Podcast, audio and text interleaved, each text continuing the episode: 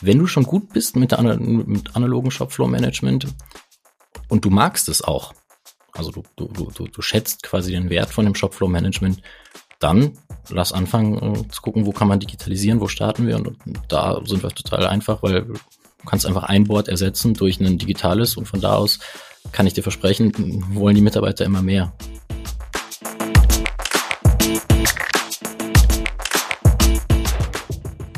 Herzlich willkommen zu Business Unplugged, meinem Interview-Podcast rund um das Thema Digitalisierung.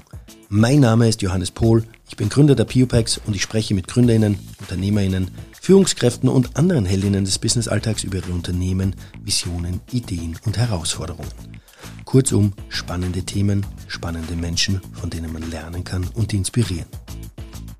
Mein heutiger Gast ist Dr. Jan Fabian Mais, Head of Industrial Engineering EMI Cap Operations bei der Akku GmbH und Co-Founder der SFM Evo, einem Unternehmen, das sich auf die Digitalisierung des Shopfloor-Managements fokussiert hat und worüber ich mit ihm im Detail spreche. Jan Fabian und ich tauchen ein, was es heißt, die Potenziale eines analogen Prozesses in die digitale Welt zu überführen und noch weiter auszubauen, wie produzierende Unternehmen das Thema am besten in Angriff nehmen sollten und welche Hebel schlussendlich auch den Erfolg bringen. Kleiner Spoiler, es geht um eine Evolution und nicht um eine Revolution. Aber am besten hört ihr das jetzt selbst. Viel Spaß dabei. Lieber Jan Fabian, herzlich willkommen zu Business Unplugged und danke, dass du dir kurz vor deinem Urlaub noch Zeit genommen hast, mit mir ein bisschen über Digitalisierung am Shopfloor zu sprechen. Danke, Johannes. Freut mich. Jan Fabian, äh, ich freue mich, äh, mit dir wieder jemanden aus meiner Zeit am IWB begrüßen zu dürfen im Podcast äh, und dass wir, ich habe es gerade schon erwähnt, auch zu dem Thema Digitalisierung am Shopfloor sprechen werden. Sowohl Digitalisierung als auch das Thema Shopfloor sind ja bei mir ähm, täglich präsent in meinen Projekten, in meinen Beratungsprojekten. Und äh, ich bin gespannt auf unser heutiges Gespräch darüber. Ähm, ja, du warst auch schon quasi immer sehr digital affin, wenn ich jetzt nur auch an deine Diplomarbeit denke. Ähm, wo es schon über Simulationen ging von Produkt, bei der Produktionsplanung, Produktionssteuerung äh, und bist dann quasi nach deiner Promotion ja auch in die Landmaschinenbranche gewechselt. Eine Branche, die einerseits ja doch konservativ ist äh, oder sein zu scheint, äh, sage ich jetzt einmal, ähm, und andererseits aber zu dem Thema Digitalisierung auch immer ganz weit vorne mit dabei ist. Du bist aktuell Head of Industrial Engineering, EMI, äh, Cap Operations bei ACO, worüber wir aber jetzt tatsächlich im Detail gar nicht sprechen werden, äh, sondern wir wollen über das von dir mitgegründete Startup SFM Evo sprechen, mit dem du gemeinsam mit deinen Mitgründern, ihr seid, wenn ich richtig recherchiert habe, zu dritt, ähm, zu viert, zu viert, zu viert, gut, äh, das Shopfloor-Management digitalisiert habt. Äh, und gleich vorweg, wie kam es dazu, dass ihr das Startup gegründet habt und dann auch äh, das Shopfloor-Management digitalisiert habt? Einfach aus Faulheit. Ähm, wir sind alles Führungskräfte in mehr oder weniger großen Unternehmen und haben, arbeiten täglich am Shopfloor. Und was wir als Ingenieure eigentlich immer machen, ist uns Werkzeuge schaffen, die unsere Arbeit leichter machen. Und Shopfloor, Shopfloor Management ist eins oder das zentrale Führungswerkzeug. Und dann haben wir gedacht, das muss einerseits digital gehen, aber gleichzeitig immer noch Lean, die Lean-Grundlagen, die die Shopfloor-Grundlagen verfolgen. Da hatten wir, gab es keine Werkzeuge auf dem Markt, die genau das gemacht haben und haben gesagt, das machen wir selber. Zunächst erstmal für uns und dann äh, haben andere gesagt, das brauchen wir auch, das wollen wir auch haben. Und dann ist die Entscheidung entstanden, dann lasst das doch auch anderen zur Verfügung stellen. Und äh, das äh, ist jetzt, wie gesagt, aus eurem täglichen Doing raus entstanden. Wie habt ihr da, wie habt ihr es angegangen? Ich meine, es gibt ja schon noch Lösungen am Markt, die verfügbar sind. Ähm, wieso habt ihr euch entschieden, euer eigenes Ding zu bauen?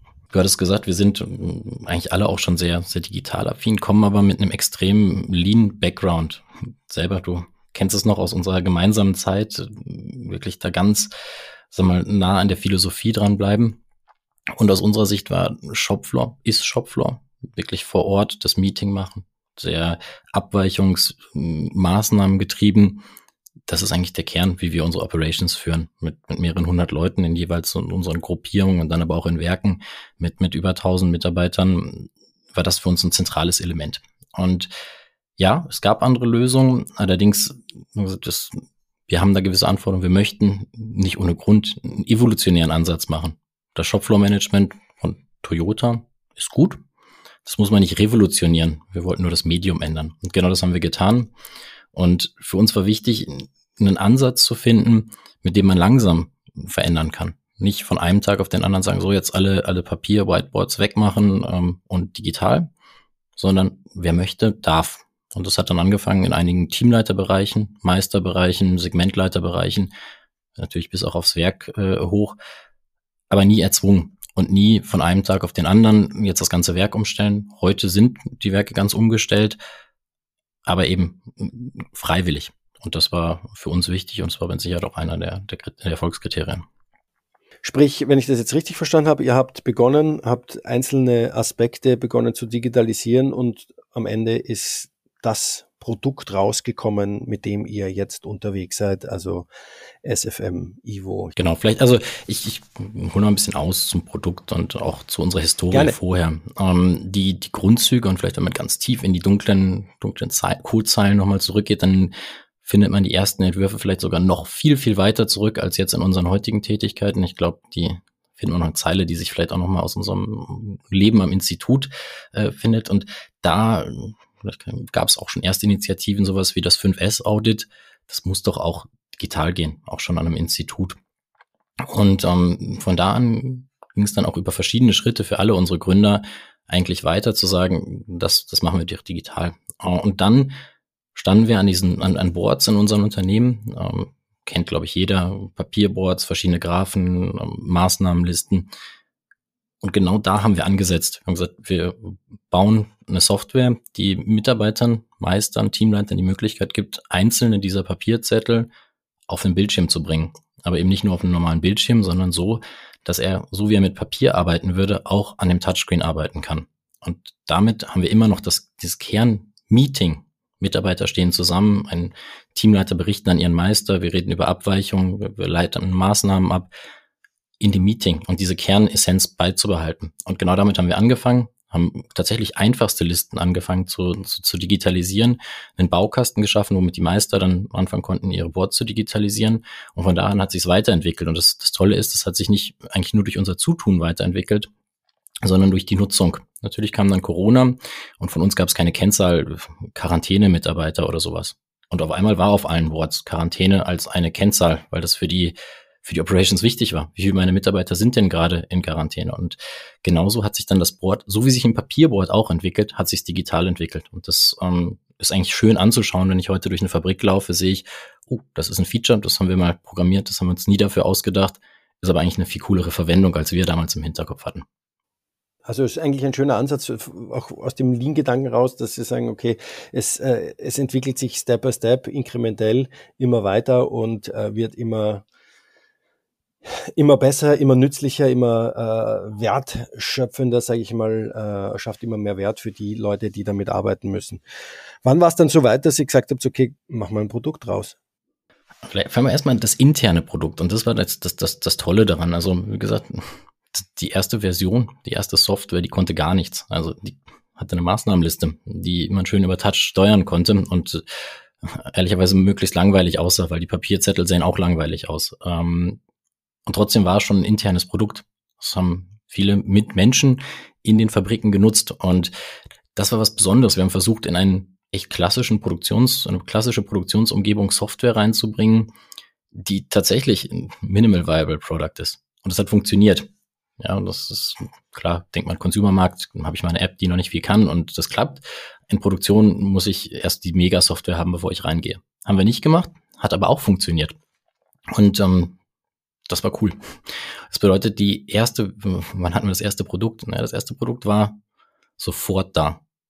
Das war halt nach ein paar Tagen und es kamen auch dann mehr Features nach ein paar Tagen. Hat auch manchmal dazu geführt, dass ein Feature vielleicht nicht ganz rund war, ähm, hat aber auch in Wirklichkeit keinen gestört. Und ähm, dann haben wir uns tatsächlich irgendwann Anfang letzten Jahres entschieden, so jetzt lass das doch mal auf ein bisschen solidere Füße stellen auch so tatsächlich hm, das anderen zur Verfügung zu stellen, ein bisschen mehr Kapazität auch reinzustecken, nicht nur von uns, sondern dann auch äh, so mal mit, mit so mal Mitarbeiterunterstützung. Und ich denke mal, Anfang letzten Jahres ist so dieser Gedanke, das tatsächlich in Unternehmen zu überführen, äh, dann gereift. Das sind zwei jetzt sehr spannende Punkte, die du angesprochen hast. Einerseits, ihr habt es begonnen, es war jetzt noch kein, sag ich mal, war ein MVP, äh, noch nicht ausgereift und so weiter und so fort. Oftmals gibt's ja auch in größeren Unternehmen dann die IT, die sagt, nee, hm, das kommt nicht zu uns rein ins Netzwerk, da fehlen die Schnittstellen, wie auch immer und so weiter und so fort. Wie seid ihr diesen Punkt angegangen? Ja, wir haben wahrscheinlich das getan, wo jetzt alle die Hände über den Kopf standen. Wir haben bewusst eine absolute Insel geschaffen. Um, ich rede nachher darüber, dass wir schon noch Brücken und Schnittstellen haben. Aber unsere Software ist eine sogenannte die Responsive Web App ist also eigentlich nichts anderes als eine Webseite, die man auf jedem Gerät aufmachen kann. Das bedeutet schon für die IT nicht ganz so gefährlich, weil sie darf die normalen Endgeräte benutzen. Und wir haben der IT versprochen oder allen IT-Abteilungen versprochen, wir brauchen von euch gar nichts. Am Anfang haben wir sogar ein User Management, ist auch bei uns in der Software.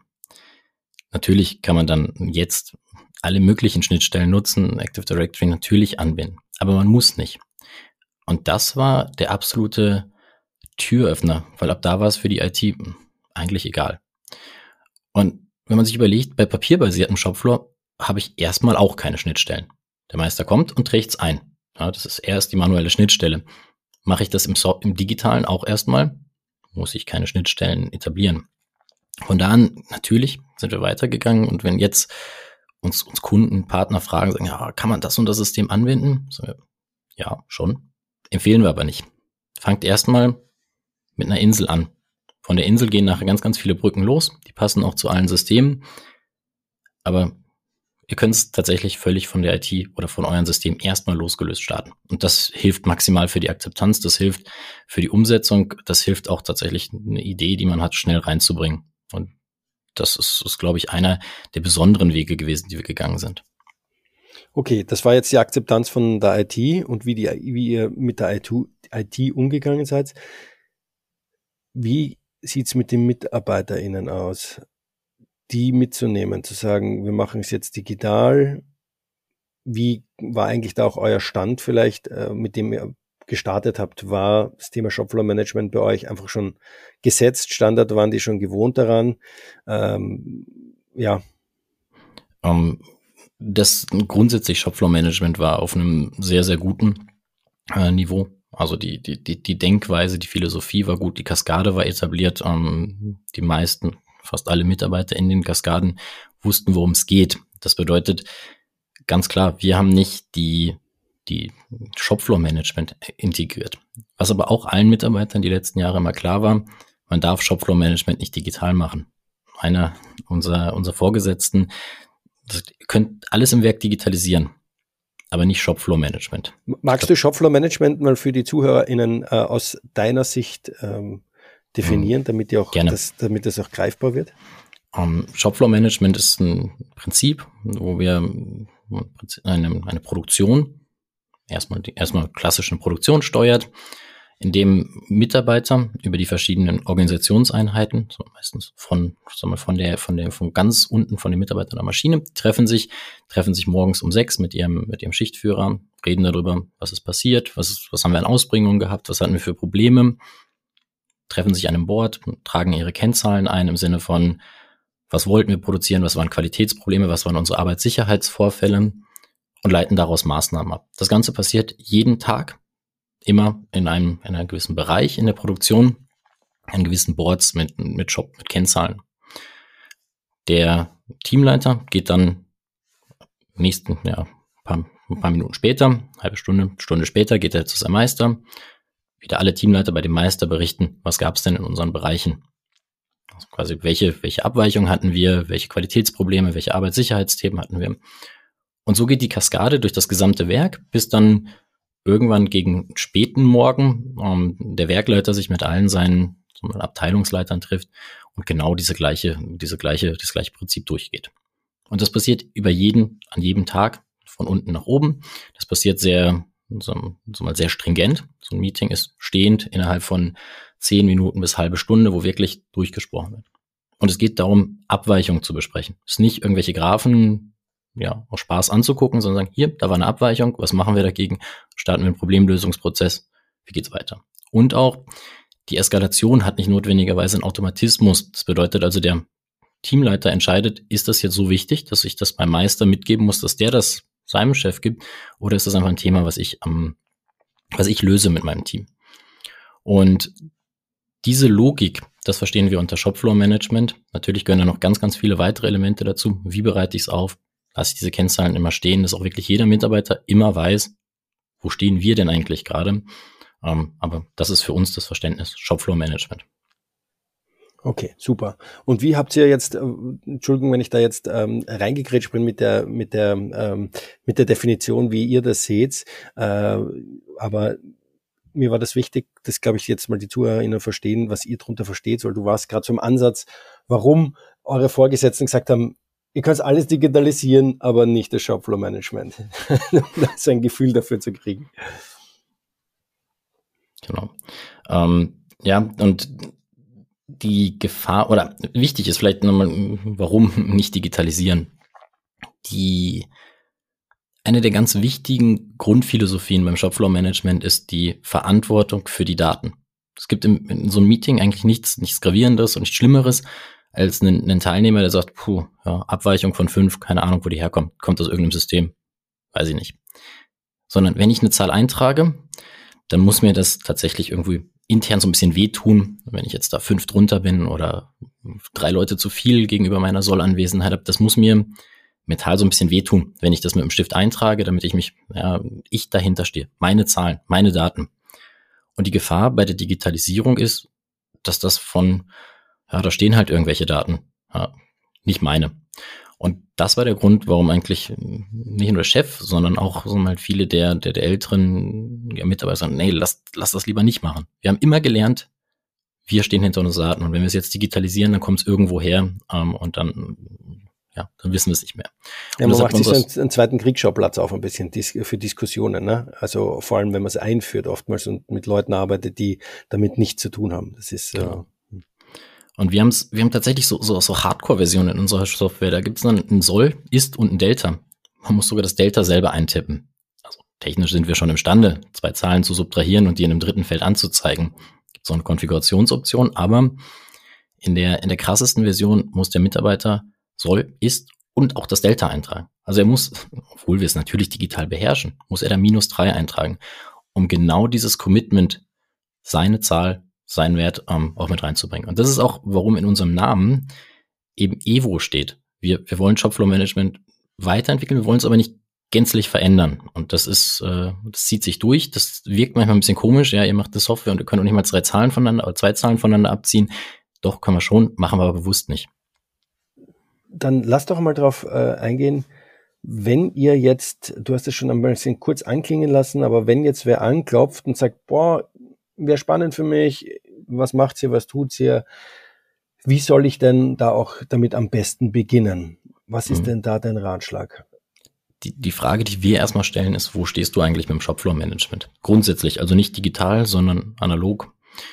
Wenn er kommt, na, habe ich eigentlich noch nichts, dann sagen wir, du kannst digital anfangen, aber der Weg ist genauso steinig, wie wenn du analog anfängst. Du brauchst Mitarbeiter, du brauchst Unterstützung von Menschen, die sich wirklich auskennen, wie diese Kaskade ist. Du musst Training machen, du musst deine Leute durchbringen und das ist keine Abkürzung, das digital zu machen, sondern du musst, musst dadurch.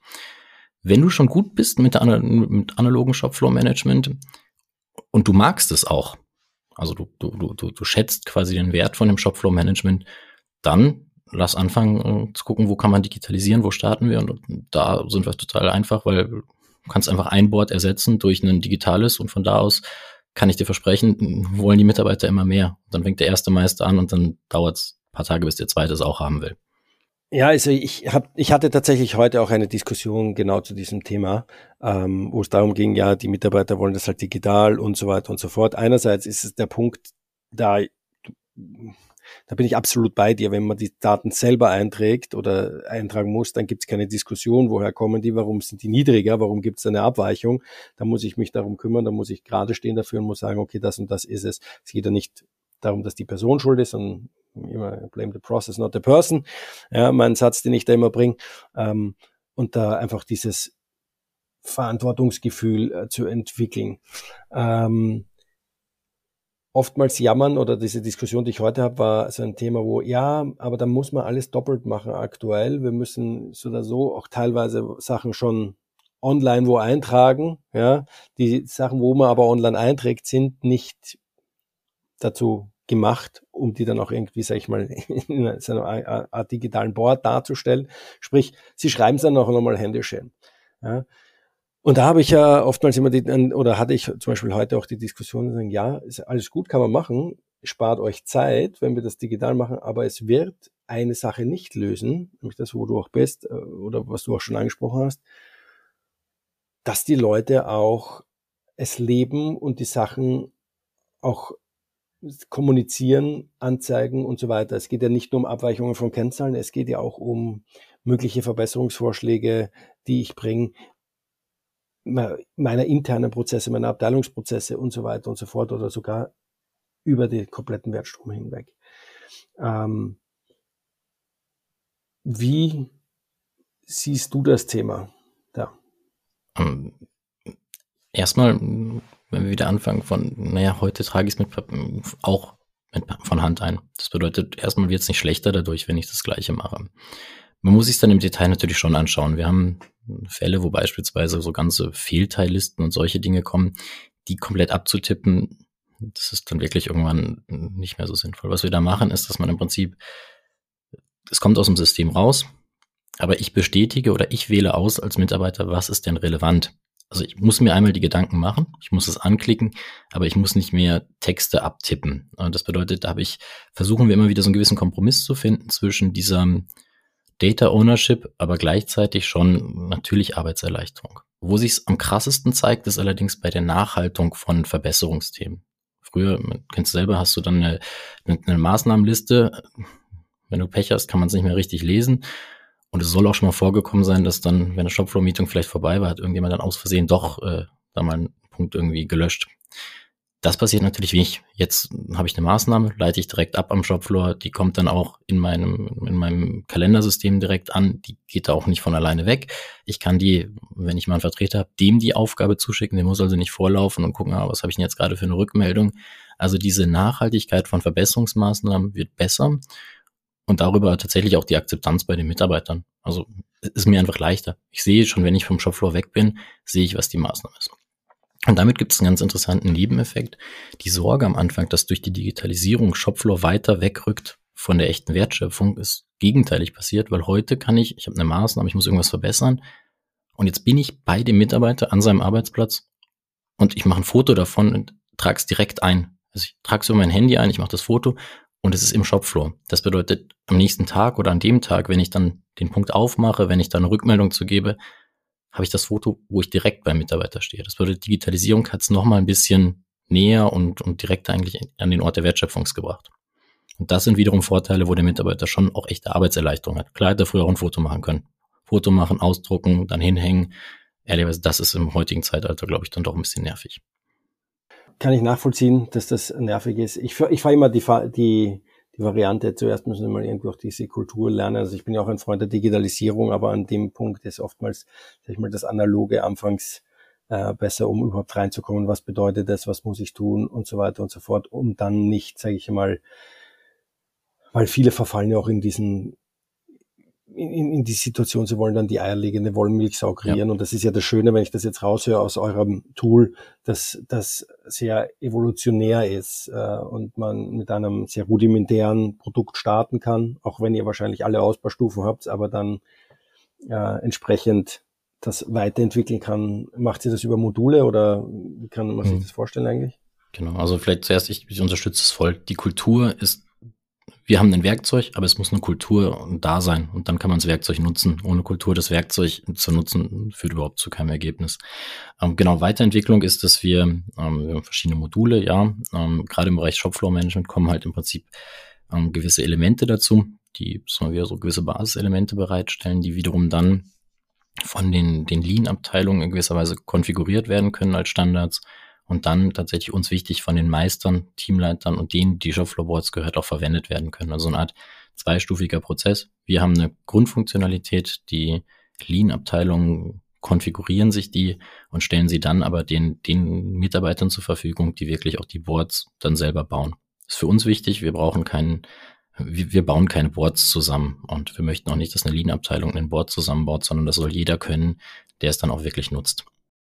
Ist ein schöner Ansatz. Also das ist tatsächlich ein schöner Ansatz zu sagen, ähm, ist ja auch beim Shopfloor Management wichtig, dass die Leute das mit umgehen können, damit die Leute sagen, okay, das, ich kann mich damit auch identifizieren und da stehen auch die Dinge oben, die ich wirklich, die auch wirklich sinnvoll sind. Also dass das ein bisschen so kundengetrieben ist eigentlich, ja, die Entwicklung. Wenn ich, das äh, finde ich, finde ich sehr, sehr nett. Du hast eine, eine Sache auch angesprochen. Ähm, ihr startet mit einer Insel äh, oder man sollte mit einer Insel starten, würdest du empfehlen. Und da können sich Brücken draus ergeben.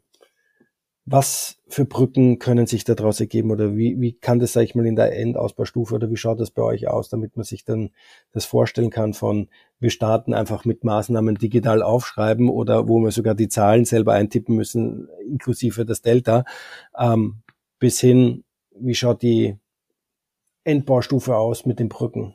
Die Brücken sind eigentlich in allen Systemen, also von, sagen wir User Management natürlich über Active Directory, ähm, überwiegend ähm, dann Daten aus SAP kriegen über, über iDocs, ähm, aber auch theoretisch Maschinendaten, ein Interface quasi, wo man eigentlich Live-Daten kriegen kann. Wir haben uns aber von vornherein darauf konzentriert, eigentlich Art Standard-Schnittstellen zu schaffen. Ähm, das bedeutet, wir haben eine gewisse API und wir können andere APIs aufrufen. Und das macht das System extrem flexibel. Wir können Daten aus dem SharePoint integrieren.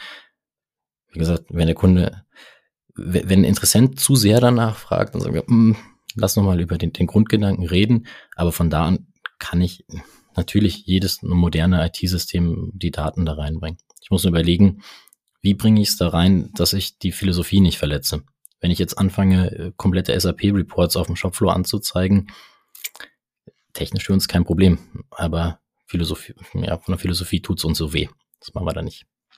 Und darum, die, die Idee war bei der Entwicklung, ja, wir, wir schaffen Standardschnittstellen, aber wir machen es andersrum, eine extrem vernetzte Software, die aber auch, wo man viel abschneiden kann und sie funktioniert trotzdem noch. Das war so die Idee. Also reduce to the max oder sag ich mal zu, nur zu dem maximalen oder den nur, wirklich nur das zu nutzen, was, was man braucht. Und wenn ich das jetzt verstanden habe, ist es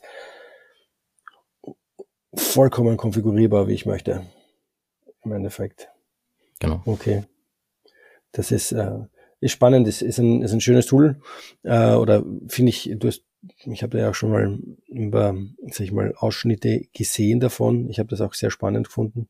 Kann man sich so vorstellen, ihr macht das über Hochkantbildschirm, also die Bildschirme hochkant, also richtig große Flächen, äh, digitale Whiteboards, ja, ist, äh, ist sehr schön gelöst, muss ich sagen.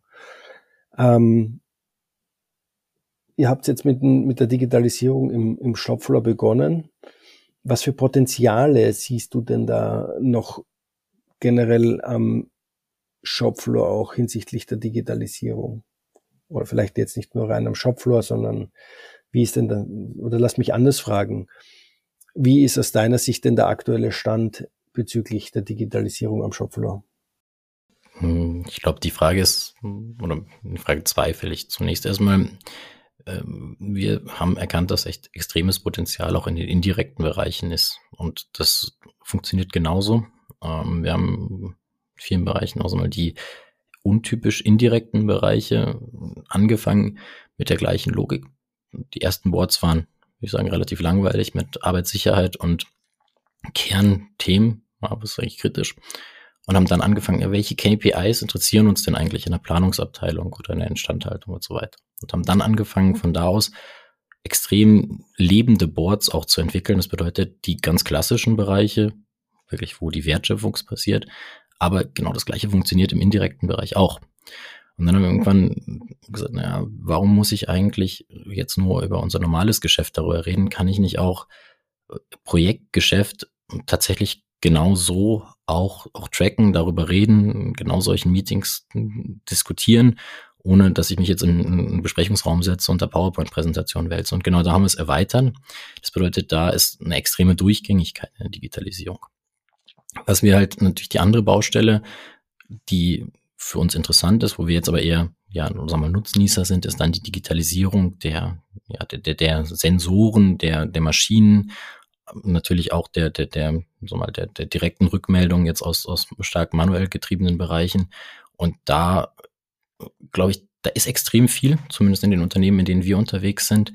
Ich glaube aber, da ist noch mega Potenzial, das auch wirklich zu nutzen. Also riesige Datenmengen, teilweise auch gute Datenqualität, aber die findet heute keinen Eingang in, in, in die, die tägliche Steuerung. Und genau da schaffen, versuchen wir dann eben schon auch über das Shopflow-Management diese Daten zu nutzen, aggregiert dann darzustellen und sagen, okay, jetzt lass darüber ähm, mal Maßnahmen ableiten. Das sind jetzt Bereiche, die du bei euch siehst. Wie siehst du es generell in der Industrie aktuell? Wie schaut's da aus?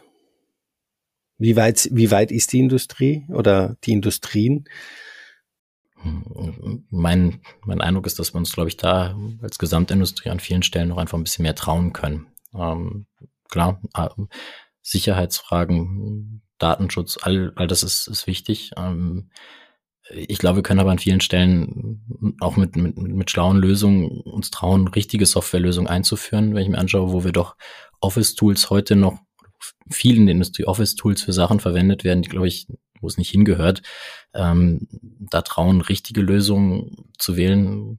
Vielleicht eine Anekdote zurück. Ich, bevor ich zu, zu, zur Landtechnik gekommen bin, über Wege, war ich auch in einem Startup, was auch schon mal hier war und da kleine Startup der MedTech-Branche und da gab es eigentlich nur eine Datenbasis.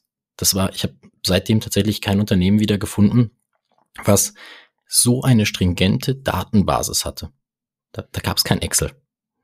Das war, wenn ich eine Datenauswertung mache, dann mache ich die auf Basis unserer unseres Datensystems, unserer, unserer Datenbasis. Und das war total faszinierend und ich glaube, da können wir uns schon noch trauen, vielleicht mal zwar auf den ersten Blick einfache Werkzeuge wie Excel oder auch PowerPoint ähm, mal den Mut zu haben, gegen tatsächlich geeignete, richtigere Werkzeuge einzutauschen. Da sehe ich schon noch Potenzial. Also richtig Single Source of Truth äh, das ist natürlich super. Ja, das ist ja oftmals auch ein Thema in vielen Unternehmen, dass ähm, ja alle über die Datenqualität äh, lamentieren. Es ist aber auch dieses, boah, ich kann meinen Mitarbeitern nicht zumuten, eine andere Software zu verwenden, weil Excel ist ja so leicht. Stimmt nicht. Also ja, klar, jeder kriegt Excel auf. Äh, wahrscheinlich auch schon mein kleiner Sohn. Aber damit dann was zu machen, wird dann hinreichend kompliziert, weil ich, wenn ich Excel zu weit verbiege, ich habe Leute gesehen, die haben in Excel ein Layout gezeichnet. Kann man schon machen, gibt's aber bessere Software für. Und manchmal muss ich mich trauen, dann doch diese ganz kleine Barriere zu nehmen, einmal in die richtige Software reinzugucken und dann tut's auf einmal gar nicht mehr so weh. Und dieses Excel oder die, die Office-Tools sind so leicht, ist aus meiner Sicht ein, ein Trugschluss. Ja, da bin ich bei, da bin ich bei dir. Ähm, es ist unabhängig, ob jetzt äh, digitales Produkt, ein neues oder neue Software verwendet wird oder sogar, ich komme jetzt zurück auf das Thema Shopfloor Management. Da haben wir auch ähm, immer sehr viele ein Problem damit, sag ich mal, mit dem Anfangsinvest, der jetzt nicht äh, tatsächlich gar nicht monetär sein muss, sondern dass ich einfach Zeit aufwende und dass mich das auch Zeit kostet, weil am Anfang da auch immer Ups and, Ups and Downs sind und das ist halt so. Und da aber dann durchzuhalten und dran zu glauben, dass das so funktioniert. Ja, ähm, und das ist halt bei der Software auch so, ja. Es wird nicht gleich funktionieren, da wird es Bugs geben, da wird es Probleme geben, äh, aber am Ende mittelfristig gedacht und langfristig gedacht, äh, definitiv die schönere Lösung, die schlankere Lösung, die effizientere Lösung, ja, oftmals. Tatsächlich. Ja, ist spannend. Ähm, ja, Jan Fabian, wohin geht die Reise bei euch? Mit hm, dem, das, das, mit dem Tool? Mit dem Tool hoffentlich weiter. Ähm, wir wir haben gesehen, also besondere war, als wir angefangen haben, hatten wir nicht einen, einen Prototyp, den wir versuchen an den, an den Mann zu bringen, sondern es war eine Software, die äh, im vielfachen täglichen Einsatz ist, die seit Jahren tatsächlich läuft. Ähm, und so soll es weitergehen. Ich glaube, das Besondere an unserem Unternehmen ist auch, dass wir der, der, der Kernstamm, unsere Gründer, wir bleiben weiter ähm, im, im Operations-Geschäft. Wir möchten das auch. Das ist was vielleicht nicht ganz typisches. Ähm, auch von den, von den Marktbegleitern, wo sagen, hey, jetzt sehen wir ein Startup und ja, wir, wir bringen das jetzt rein. Wir sagen, nee, wir sind in unserer Hauptfunktion schon noch ja, in den Operations äh, drin und, so, und, und, und vergeben eigentlich quasi die, die, die Entwicklungsleistung in, an unsere Mitarbeiter, aber trotzdem haben wir eigentlich noch, ja, wir sind im, wir sind unsere Hauptanwender, unsere Hauptkunden. Und das ist etwas, was, was wir natürlich auch weitertreiben wollen, ähm, auch wenn dann die Entwicklung für den einen oder anderen von uns nochmal auch woanders hingeht, aber im Prinzip die Software mitzunehmen und bereitzustellen, auch interessierten anderen Kunden. Ähm, und da eine klare Zielgruppe natürlich. Das sind Mittelständler, die Shopflow-Management beherrschen, die also wissen, worum es geht und die die Lust darauf haben, das zu digitalisieren. Wir möchten niemanden dazu zwingen und haben eigentlich auch die tatsächlich schöne Position, dass das nicht notwendig ist. Dementsprechend freuen wir uns über jeden, der Lust hat, quasi seinen Shopfloor ja mit uns zu digitalisieren. Ich glaube, damit geht es dann auch weiter. Und bietet ihr vielleicht, äh, bietet ihr dann auch noch Beratungsleistungen an oder? Ähm, hm, das ist für uns eigentlich ganz klar gerade nicht das Ziel, sondern wir, wir haben Partner, haben Beratungspartner oder Unternehmen, die quasi, ja, die, die quasi Lean-Beratung machen, die Shopfloor-Management machen und die dann mit ihren Kunden überlegen, wenn ihr schon, wenn es bei euch losgeht, wollt ihr dann gleich digital gehen? Es ist trotzdem immer noch mega aufwendig, weil es macht keinen riesen aber ihr könnt gleich digital gehen. Das bieten wir nicht an, sondern wir haben da Partner und sagen, hey, wir, wir geben das Werkzeug. Natürlich unterstützen wir auch bei der Einführung des Werkzeugs, aber Grundlagen von Shopfloor-Management erklären, da gibt's andere, die das, die da ganz andere Kapazitäten noch einstecken können. Okay, super. Spannend. Ich bin gespannt. Ähm ich freue mich auch schon, wenn ich das erste Mal dann selber live sehen kann. Wir haben ja schon mal einen Termin ausgemacht. Es äh, hat leider nicht geklappt, aber äh, ich werde es mir auf jeden Fall anschauen, ja, weil es mich ja selber interessiert, weil ich da sehr stark unterwegs bin zu dem Thema und dieses Thema auch immer wieder bei meinen Kunden und, äh, aufkommt, zu sagen, wir machen gleich alles digital und so weiter und so fort. Äh, ja, lieber Jan Fabian, zu guter Letzt eine Frage noch drei Learnings, drei Learnings, die du den ZuhörerInnen mitgeben möchtest, drei Learnings beruflicher, privater Natur. Du kannst es dir aussuchen. Das ist jetzt eine ganz überraschende Frage, ne? du, wirst, du wirst lachen, für manche ist es sehr überraschend. ähm, ich glaube, für mich ist wichtig dieses, dieser Aspekt mit der, mit der Insel. Keine Angst vor der Insel. Ähm, wir, mein, mein Eindruck ist, dass wir uns manchmal, wenn wir in der Produktion über Software reden, so lange mit der eierlegenden Wollmilchsau in der Definition beschäftigen, dass wenn sie dann kommt, trifft es eh nicht. Ähm, und dann ist jeder traurig. Also lass lieber klein anfangen, im Hinterkopf behalten, wie es weitergehen kann, aber einfach auch mal machen. Und keine Angst davor haben, dass die Nutzer es nicht akzeptieren. Ähm, Nutzer, wenn man es richtig gestaltet, haben die Nutzer auch Bock darauf, eine Software zu nutzen, die vielleicht noch, noch nicht ganz fertig ist. Muss es ihnen nur erklären, dass es damit weitergeht und es muss dann auch weitergehen. Ähm, die zweite, äh, die zweite Richtung ist eigentlich, sich auch im, im großen Unternehmen, im großen Konzern, wo wir jetzt sind, manchmal zu trauen, doch auch Startup-Gedanken reinzubringen. Das funktioniert. Das ist jetzt gar nicht mehr nur auf Software bezogen, aber Mitarbeitern auch mal die Chance zu geben, ey, lass, lass doch mal was ausprobieren. Und das ist total überraschend. Das klappt auch im Konzern.